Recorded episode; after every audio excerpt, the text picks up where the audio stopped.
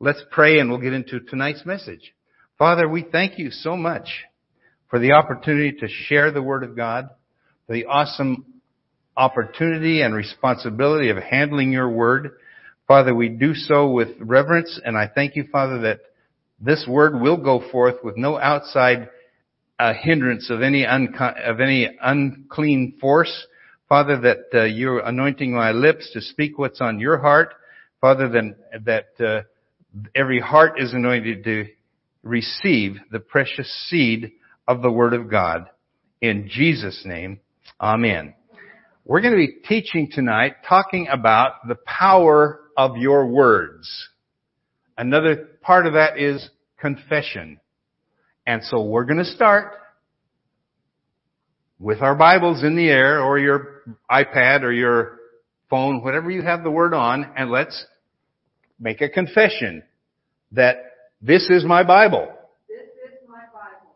Thank God for my Bible. Thank God for my Bible. You can do this online too. I am what it says I am. I am what it says I am. I have what it says I have. I have what it says I have. I can do what it says I can do. I can do what it says I can do. Think about that. You don't have to repeat that, but think about that. I can do what it says I can do. Tonight I will be taught the Word of God. Tonight I will be taught the word of God. So my mind is alert. My heart is receptive. And I will never be the same. In Jesus' name. Amen. Amen. Well, what I'm what I'm going to be teaching tonight, and probably the next the next few sessions that I get to spend with with you here, is about the power of your words. Now, if you are um, word of faith, have been coming to this church for any length of time, or any connection with with word of faith teaching, you've heard this before. I've heard this before. I've taught this before. The thing is, as I look around and I observe people, I see that there are so many born again believers who still do not live as if their words meant anything. And so it, it's something, it, it takes an effort. You've been, you've developed your, your thought and speech patterns to this point in your life, uh, by, by doing and saying the same things over and over. It's not always easy to change a habit, but it can be done. And it's important because this is, this is an important thing and I want, I'm going to give you a lot of scriptures. Uh, don't worry, you cannot overdose on the Word of God. Okay? But I want to start with Ephesians chapter 5 and verse 1 in the Amplified Classic version. Because it, it, just, uh, it amplifies it. Okay? Uh, verse, uh, verse 1 in the Amplified Classic, it says, Therefore, be imitators of God. Copy Him and follow His example as well-beloved children imitate their father. Let's do that one more time. Therefore, be imitators of God. You know, people, that, that kind of makes people's brains go tilt. Imitate God? Who do you think you are? Well, do you have a better example than imitate God? Imitate God, copy Him, and follow His example as well-beloved children imitate their father. Uh, children imitate their parents, and especially uh, it's something about fathers that, that especially little boys like to uh, do what daddy does, and you have to watch your mouth around your kids because they they don't hold back. I remember uh, on the old Art Art Linkletter show, they used to have the, this segment where they did talk to the kids, and he would often say, "Is there anything your parents told you not to say here?" And so they blurt right out what it was supposed to say. Um, I remember this, this really struck home with me, uh, years and years ago when my oldest son was just, uh, he was small enough to be standing up in the front seat of the car, which people used to do that, you know. Uh, the seat belt was this, you know, the arm goes out and, and blocks him. And I was behind somebody who was not driving the way I believed they should be driving. And I said, come on, fella. And my son Patrick, he said, come on, fella. And I thought, this kid is copying me. Well, that's good if you're giving the right thing to copy. But it says here, we can, we can copy God. One of the, points I'm trying to make here is, is how did God create the world? With words. With words. We are created in His image. And so one of the traits that we have that God has is the ability to choose words.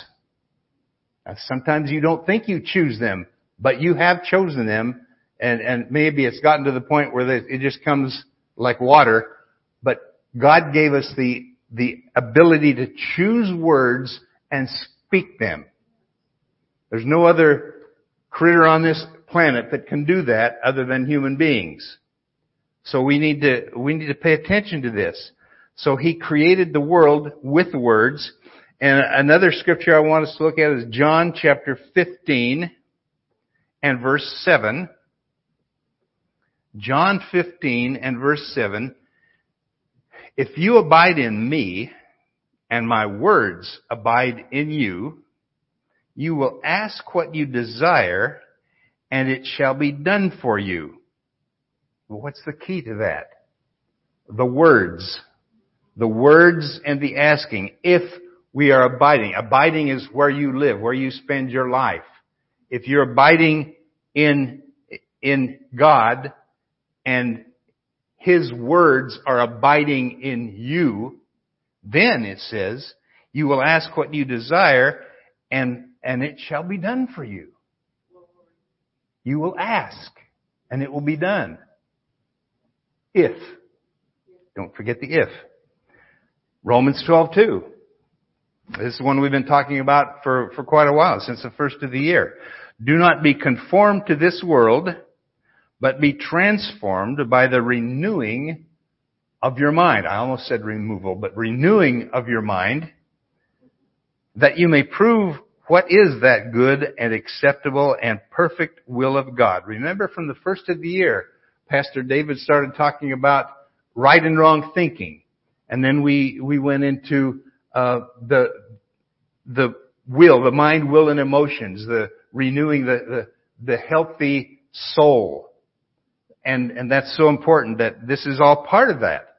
This is, this is working on getting our soul to function in the kingdom of God the way God designed it to function and to where it will produce the results that God desires for us to see. Another scripture here in John chapter 1, this just confirms what we already read.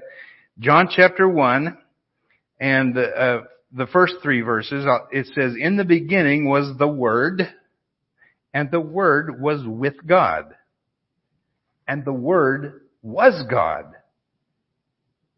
He was in the beginning with God. All things were made through Him, and without Him nothing was made that was made. Down to verse 14 and it says, and the Word became flesh and dwelt among us. Well, we know that's talking about Jesus. And we beheld His glory, the glory as of the only begotten of the Father, full of grace and truth. Is this saying that all things were made by the Word? Yeah, that's exactly what it's saying. The Word. The Word. And, and, uh, I just, my prayer is that the Word and your words become more evident as to the power that they contain potentially than, than ever before. Um, and I, now Mark 11, 22, uh, verse, uh, verse 22 says, So Jesus answered and said to them, have faith in God. Now, a lot of people, especially Word of Faith people, know Mark 11, 23 and 24. And no, Brother Hagin did not write that, but uh, his life was changed because of it, and your life can be changed because of it also. But let's, I want to stop here and, and look at why he is saying this. Uh, we'll, we'll read this, but, uh, let's back up to verse 8 in Mark 11 and, uh, see why he's saying these things right here. This is at the time of what we call the triumphal en- entry, and we've talked about that for the last couple of meetings here as we just finish up the Easter season, uh, just before Jesus was crucified. So Mark 11, starting in verse 8, and it says, And many spread their clothes on the road, and others cut down leafy branches from the trees and spread them on the road. Then those who went before and those who followed cried out saying, Hosanna! We know what that means now. Blessed is he who comes in the name of the Lord. Blessed is the kingdom of our father David. Jesus taught the kingdom. Jesus taught the kingdom so much that his disciples thought, it's here any minute now. And that's why two of his, two of, the mother of two of his, two of his disciples, uh, got with Jesus and said, uh, you know, I'd like to lobby for my two boys that one could sit on your right and one on your left in the kingdom. And he basically said, uh, that's not how it works. But, uh, but he taught the kingdom. Uh, the kingdom he was bringing was not the kingdom that anybody expected. They they were so used to the the uh, overbearing uh, authority of the Roman kingdom, the the Roman leadership, that they they thought it was going to be something like that, but only in their favor. So it says, verse 10, Blessed is the kingdom of our father David that comes in the name of the Lord. Hosanna in the highest. Verse 11, and Jesus went into the, into Jerusalem and into the temple. So when he had looked around at all things, as the hour was already late, he went out to Bethany with the twelve. Now that's a little different than some of the others. The others had him going in right then and, and kicking out the, the money changers and, and making whips and that kind of thing. This is the way Mark tells it. Now, verse 12, now the next day, when they had come out from Bethany, he was hungry. Jesus got hungry. Jesus got hungry. Jesus got, got sleepy. Jesus was a human being. Amen. Uh, in verse 13, and seeing from afar a fig tree having leaves, he went to see if perhaps he would find something on it. When he came to it, he found nothing but leaves, for it was not the season for figs. And for the longest time I thought, that's not right, Jesus. You know, you know it's not the season for figs, and yet you go over and expect to find figs on a fig tree. Well, then I, as I studied more about that, I realized that, and I don't know if it's worldwide, but on the fig trees that grow in the Middle East, the, the fruit comes and then the leaves. So if there are leaves, there should be fruit. This was apparently a, uh, a sick tree.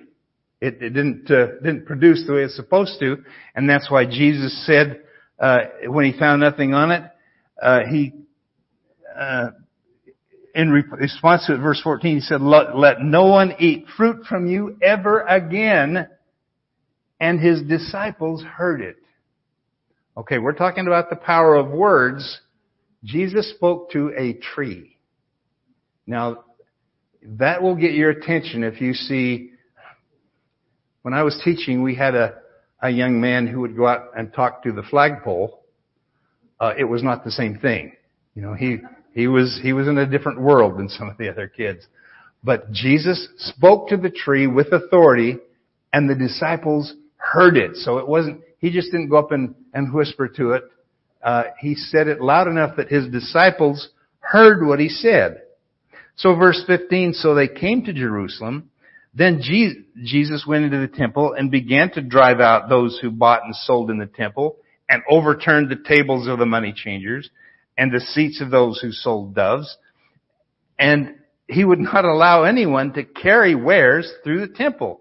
He taught them saying, is it not written, my house shall be called a house of prayer for all nations, but you have made it a den of thieves. Verse 18, and the scribes and chief priests heard it and sought how they might destroy him. for they feared him because all the people were astonished at his teaching. He was bucking tradition. He was, he was standing against things that these people have been doing these things forever and ever. This is how things work. Don't come in and mess it up. Jesus was good at coming in and messing things up if they needed to be messed up. Um, so then, verse 19, when evening had come, he went out of the city. Now in the morning, this is the next day, as they passed by, they saw the fig tree dried up from the roots. And Peter, remembering, said to him, Rabbi, look, the fig tree which you cursed has withered away. They were astonished. And Jesus answered and said to them, have faith in God, what we just read. Have faith in God.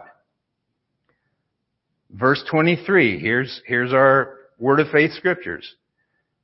For assuredly I say to you, whoever says to this mountain, be removed and be cast into the sea, and does not doubt in his heart, but believes that those things that he says will be done, he will have whatever he says.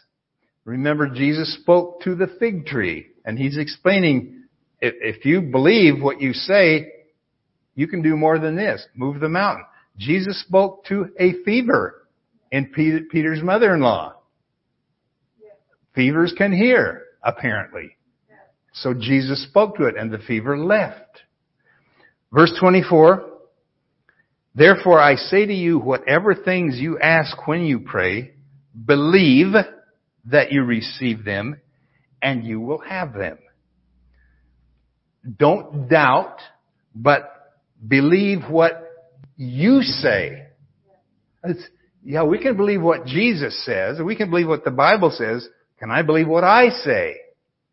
Jesus is saying here, you need to believe what you say and you will have what you say. What you say is important. It, and, and, not just because I'm saying it, it's because the Bible says it. And it's from cover to cover. It's, it's all through the Bible. And a lot of people don't believe this. They think words really don't have that much effect on my life.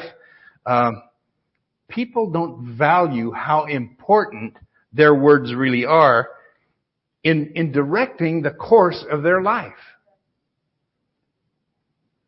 People think that uh, anyone anyone who believes that just by saying something that it's going to happen, they think that's impossible. They think that's well, that sounds like magic to me. Just say the magic words and kaboom, there it is. That's not what we're talking about here, and that's not it's not magic. That's not how it works. But there's a real problem for people who don't see the seriousness of the things people say, especially coming out of their own mouth. Um, first thing people need to settle in their heart, is this true? Is, is what I'm reading here, is that true? Is it true that things that I say actually happen in my life? Well, who said that whoever believes and does not doubt in his heart that those things he says will be done will have whatever he says. Who said that? The words are in red. That means he was serious. That was Jesus. Jesus said that. So for someone to say they don't, they don't believe that what you say is all that important is to say they don't really believe what Jesus said. In fact, it's saying they don't believe what the Bible says because, like I said, it's, it's in it from start to finish. Um, you can tell a lot of people don't believe that you can have what you say by you just listen to them talk for five minutes and you can you can tell where they stand on that especially if they're under stress or or facing a crisis the words that come out of their mouth really identify where they stand. And, and we need to know also, according to what we're seeing here, that there's a difference between saying and praying. Okay? If you say something, you don't have to pray about it. Now, what I mean by that is if you say something and then go and pray about it over and over about the same thing, it means you really didn't believe what you said or what you prayed. But if you pray about something, what you say afterwards should agree with what you prayed. The, the thing that happens is, is people hear a word, ooh, that sounds really good. I'm going to use that. I'm going to speak that. And, and what happens is they, they haven't made it theirs yet. They, they've heard something from the Word of God that sounds really good. By His stripes I am healed. Oh yeah, by His stripes I'm healed. How come I'm not healed? Because you haven't made that part of who you are yet. And that's where it's, it's a whole different teaching, but about meditation. When, when, uh, Moses died and, and, uh, Joshua became, uh, the leader in, in, I believe it's in, uh, Joshua 1-8, it, it says that one of the first things uh, God said to Joshua was, besides being, don't be afraid, he says that uh, you need to meditate on this word day and night so that you can do the things that I've called you to do. That's a big paraphrase. I didn't intend to include that in here, but it's, it's good anyway. It's the word. Um, I know personally a lot of times that people will come forth for prayer. They'll come forward for prayer for healing or for whatever. And if they don't immediately feel a relief, they don't feel the, the pain's not gone or something, they'll walk away even though it was a prayer of faith and they agreed with it. Their first words are, well, I guess that didn't work. I guess God doesn't want to heal me yet. Well, you just undid everything that was done in that prayer. Uh, seeds take time. Now thank God for instant healing. That, that's wonderful. But I remember hearing Rick Renner talk one time about how 80% of the time when Jesus performed a healing, he would say, I will come and therapy you, or I will come and heal you in the process of time kind of thing. It was, it was not always an instant healing. So we need to remember that. Seeds take time to grow. Um, and so a lot of times people just cancel things out with their own mouth. Uh, Mark 11:23 is not prayer. Uh, Jesus isn't telling us to pray and ask God to make our to, to move our mountains, uh, make our problems. Those are mountains in our lives, our, our problems, the things that are uh, coming against us. He didn't tell us to go to the Father God about it. He told us to speak to the mountain, to the problem, and that's where we can be effective. And who are we supposed to believe? Yeah, we're supposed to believe God, but it says we're to believe the things that we say. So, the things that you and I say, the things that we allow to come out of our mouth, are they agreeing with the Word of God or are they canceling out? Uh, Jesus said that the traditions of men make the Word of God ineffective. How can that be? It's the Word of God. Well, God gave you a will, God gave you a mouth, God gave you uh, mind, will, and emotions, and, and you can cancel out the effectiveness that the Word will have in your life. Um, it says, it says right here that we are to believe the things that we say, things that you say. Um, we need to have faith in our own words. And that's why uh, a liar can't really be a person of faith. I said liar, not lawyer. Liar cannot be a person of faith. You just can't throw words around carelessly uh, and and say a bunch of things that you don't believe. And uh, listen, I'm telling you, I'm teaching you this not as one who has conquered everything, because sometimes I joke around too much.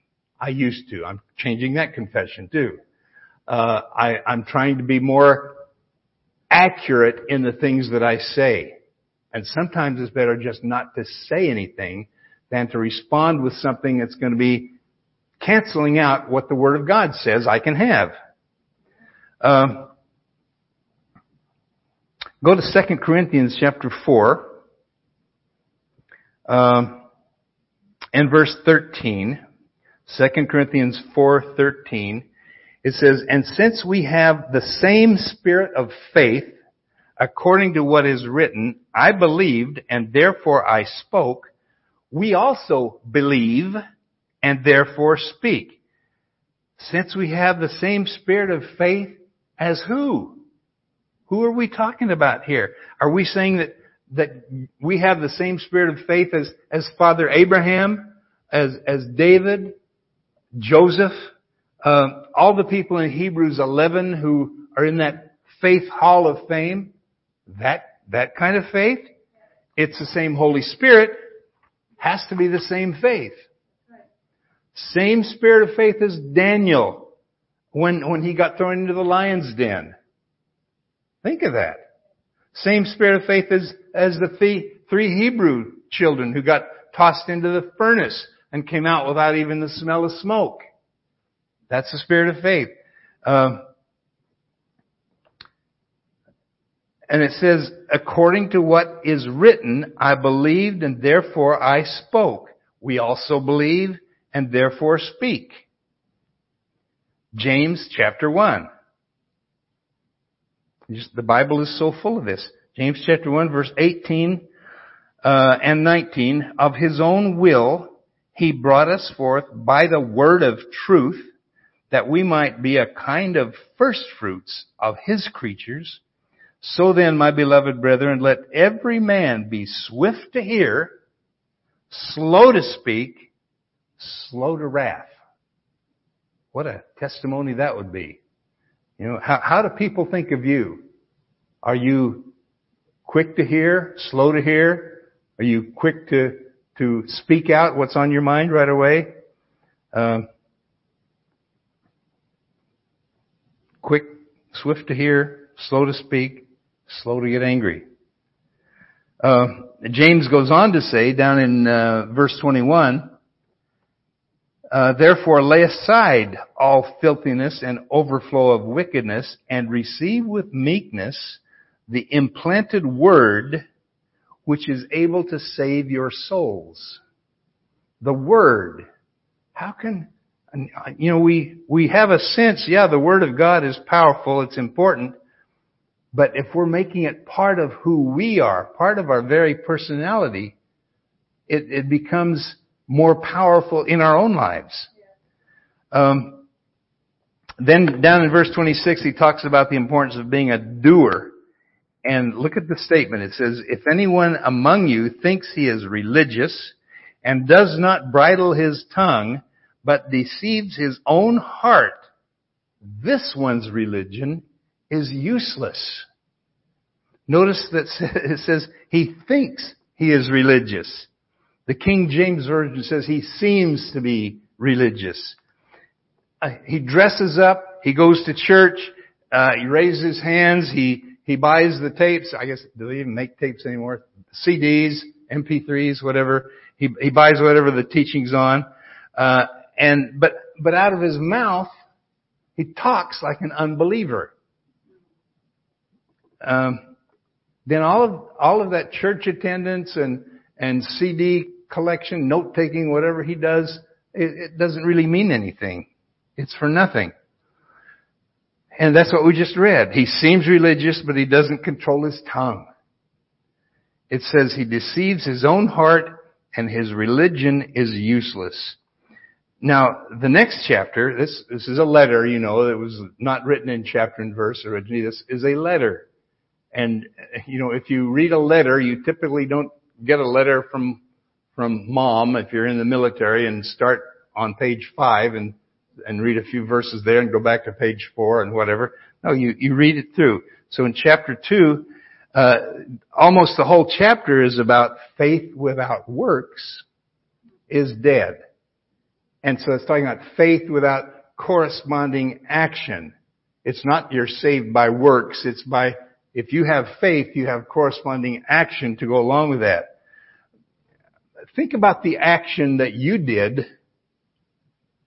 to receive what is probably the most, the, greatest miracle that any of us ever received, being born again.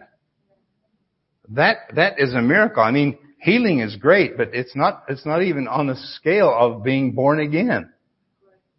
Um, you're, you're a new creation when you're born again. Made in the image and likeness of God. Um, you'll, you'll never be the same. What we just quoted earlier. We'll never be the same. Never, never, never. And ever, and we'll be that way forever. Faith without action couldn't receive the miracle of being born again. You had to make that action. Uh, Romans 10, 9, and 10. We've, we've mentioned that every, every one that I've taught the last few times. Verse 9 says, if you confess with your mouth that the Lord Jesus and, and confess with your mouth the Lord Jesus and believe in your heart that God has raised him from the dead, you will be saved. For with the heart one believes unto righteousness, and with the mouth confession is made unto salvation. And most people would say, well, that's, that's what I did. I, I believed in my heart and I confessed, I said it out of my mouth, and you got born again. That's, that's what happened to me. Um, second chapter of Acts concert in about 1978 uh, in in Salt Lake City, Utah, of all places. I'm sitting in the balcony, and it it just it came. It, I believed it in my heart, said it with my mouth. I was born again. Didn't have a, a angel from heaven, although there was an angel present that night. My wife saw that angel on the stage with the with the band that was up there. Excuse me while I get a little choked up here, but uh, but people think you have to do something. You have to swim the the ocean or climb the highest mountain or climb across broken glass or whatever. No, it's it's so simple. You don't have to. It's not something that that costs a lot or or involves pain. There is a cost, but it's it's nothing compared to what you're receiving. Um, back up a little bit in Romans 10 and let's go start in verse 6. It says, But the righteousness of faith speaks in this way. Do not say in your heart, who will ascend into heaven? That is to bring Christ down from above. Or who will descend into the abyss? That is to bring Christ up from the dead. But what does it say? The word is near you, in your mouth and in your heart. That is the word of faith that we preach. You, you don't have to perform some great thing. Salvation is as close as in your heart and in your mouth. And if you're watching this online and you've never received Jesus as your Lord and Savior, you can do that just by what we've read here in Romans 10, 9 and 10. I invite you to do that. Uh, people still try to, to work and earn salvation uh, doing great things to, to kind of earn their way into heaven. But you can't work hard enough. You can't sacrifice enough. You can't suffer enough because Jesus has already done it all. Tetelestai. Tetelestai. That's what he said on the cross. It is finished. He's done it all. We need to receive it and walk in it. So our miracle is so close. It's not just believing in my heart. It's as close as in my mouth and in my heart. A lot of people talk about the heart, talk about believing, but they haven't talked much about the saying. But it's in the Bible from cover to cover and it's always been there. Jesus is the apostle and high priest of our confession. Hebrews 3:1. Confession is what you say, especially about who you are, what you can do, and what you can have. That's why we make that confession at the beginning of the service. This is my Bible. I am who it says I am. And we'll make a confession at the end of the service too about who you are and, and what you are supposed to have. But saying is one of the parts of doing, being a doer of the word. It's not the only thing, but saying it releases faith for that to come about. Think about when God says something, He does something. Everything God says happens. This, this whole earth could pass away, but not one word that He ever said will ever pass away. People aren't like that. People talk back and forth, say all kinds of goofy things. Well, we were just talking, you know, it doesn't mean it. We're just talking, just words, you know. Uh, but everything God says happens. Look at James chapter 3, uh, verse 2 and 3. It says, For we all stumble in many things. If anyone does not stumble in word, he is a perfect man. Perfect here meaning mature, fully, fully developed. Able to, to also to bridle the whole body. Indeed, we put bits in horses' mouths that they may obey us, and we turn their whole body. So this is saying if you can control your mouth, you can control your whole body. Your whole body?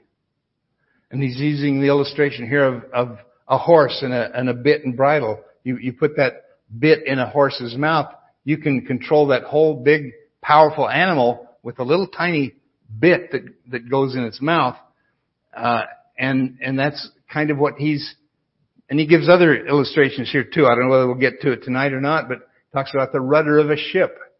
How, how that tiny little rudder can, can direct the, the, the motion, the, the direction of that big ship out in the ocean. And the thing about that is, is a lot of times, well, every time I was on a ship in the Navy, I actually, one of my jobs was to steer the ship. And, uh, my ship was an old ship when I was on it. And it, the helm the, the steering wheel was like one of those you see in the movies, a big wooden thing with the handles on it, you know. But there was also one under the waterline, clear at the back of the ship that was fastened directly to the rudder. It was called the emergency after steering. So that if the, the tower on top got bombed and there was no steering up there, you could still control the ship from there. Now, we prayed that no, but nothing would ever happen because you're underwater and if, if a torpedo or something comes, you're sunk, but, uh, literally. but, uh, that's, that whole thing is, is controlled and you, you turn it where the helmsman says he's, he wants you to go, the captain, the officer of the deck or whoever, and it doesn't respond immediately.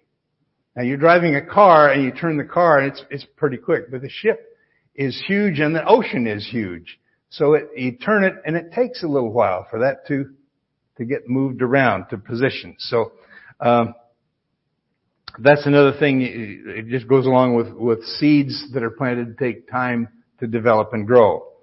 Um, so, but, but think about this. It's talking about controlling your whole body. Would that include my appetite? We have a little confession that we make every night about, uh, I don't desire to eat so much that I become overweight. My body is the temple of the Holy Ghost, and and the, we it's it's uh, something that we just include in our nightly confessions and prayer time. Um, what about my kidneys, my joints, my my blood, my heart, my whole body? Wow. But what if I talk about, oh, my arthritis, Oh, my bad leg. Oh, my bad whatever. My, my this. Don't claim it as yours. That's, that's not yours. If you don't want it, don't claim it. It's, it's an attack of the enemy. Uh, sometimes you talk about how, well, I can't eat this or I can't eat that. I'm, I'm sensitive to this. Well, maybe that's a fact, but the truth of the Word of God says you can control your whole body with what you say. Um, but if, if you're not bridling your mouth, like it says here, then as far as these other things are concerned, your religion is for nothing. And, and it might, might sound strong, but this is the Bible. I'm, I'm not making this up. I'm still learning it myself. I'm much better. I asked my wife. I'm much better at it than I was a few years ago. Okay, but but uh, I don't know that we'll ever get uh, fully developed in this. But uh, I'll tell you, I'm seeing the results as a result of the changes that I've been making in in the things that I allow to come out of my mouth. Um, but the thing is that over so many generations, Satan has deceived people into, into just making light of the importance of words. Uh, like I said, let's just talk. We're just talking. It doesn't mean anything. Uh, just, just talking. And notice how much of talk today has to do with, with death and cursing. Um, and, and, I'm teaching this because people don't believe this. Um, look at the book of Psalms, and I'll try and close with this. It's hard to find a place to cut off here, but Psalms 12:4 says, "Who have said, with our tongue we will prevail? Our lips are our own. Who is Lord over us?" Whoever your Lord is, is revealed by who controls your mouth.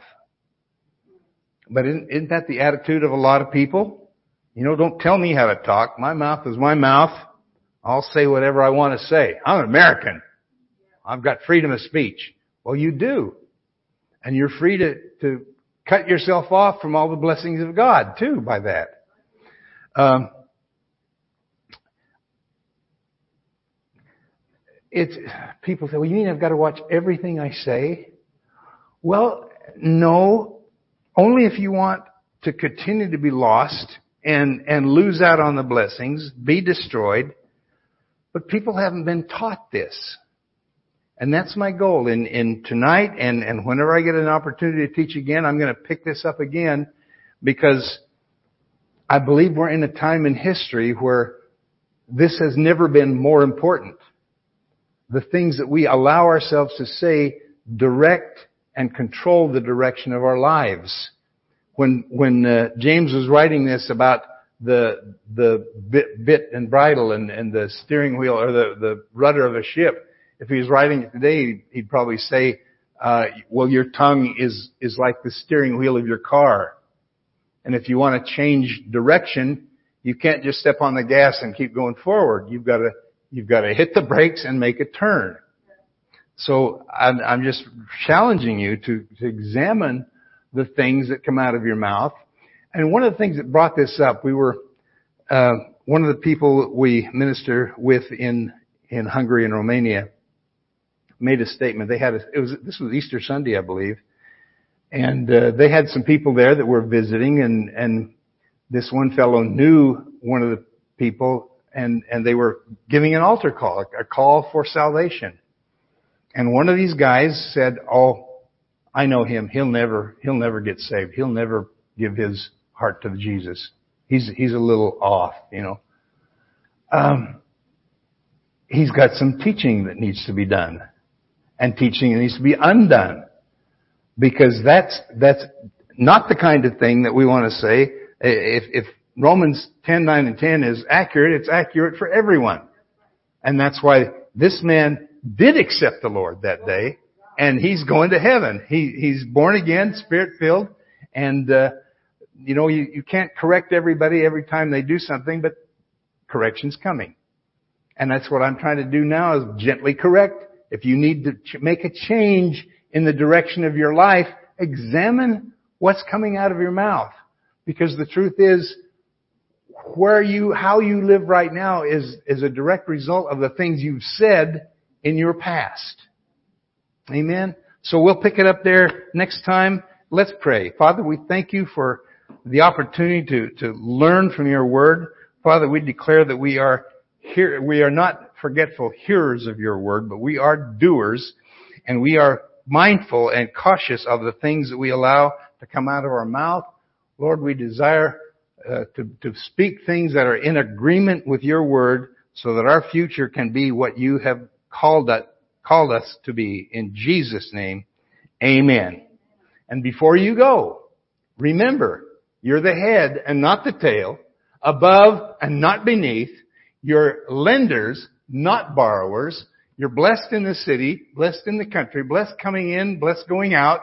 Everything your hand finds to do prospers in Jesus' name, and you're good looking, and you're dismissed. Amen.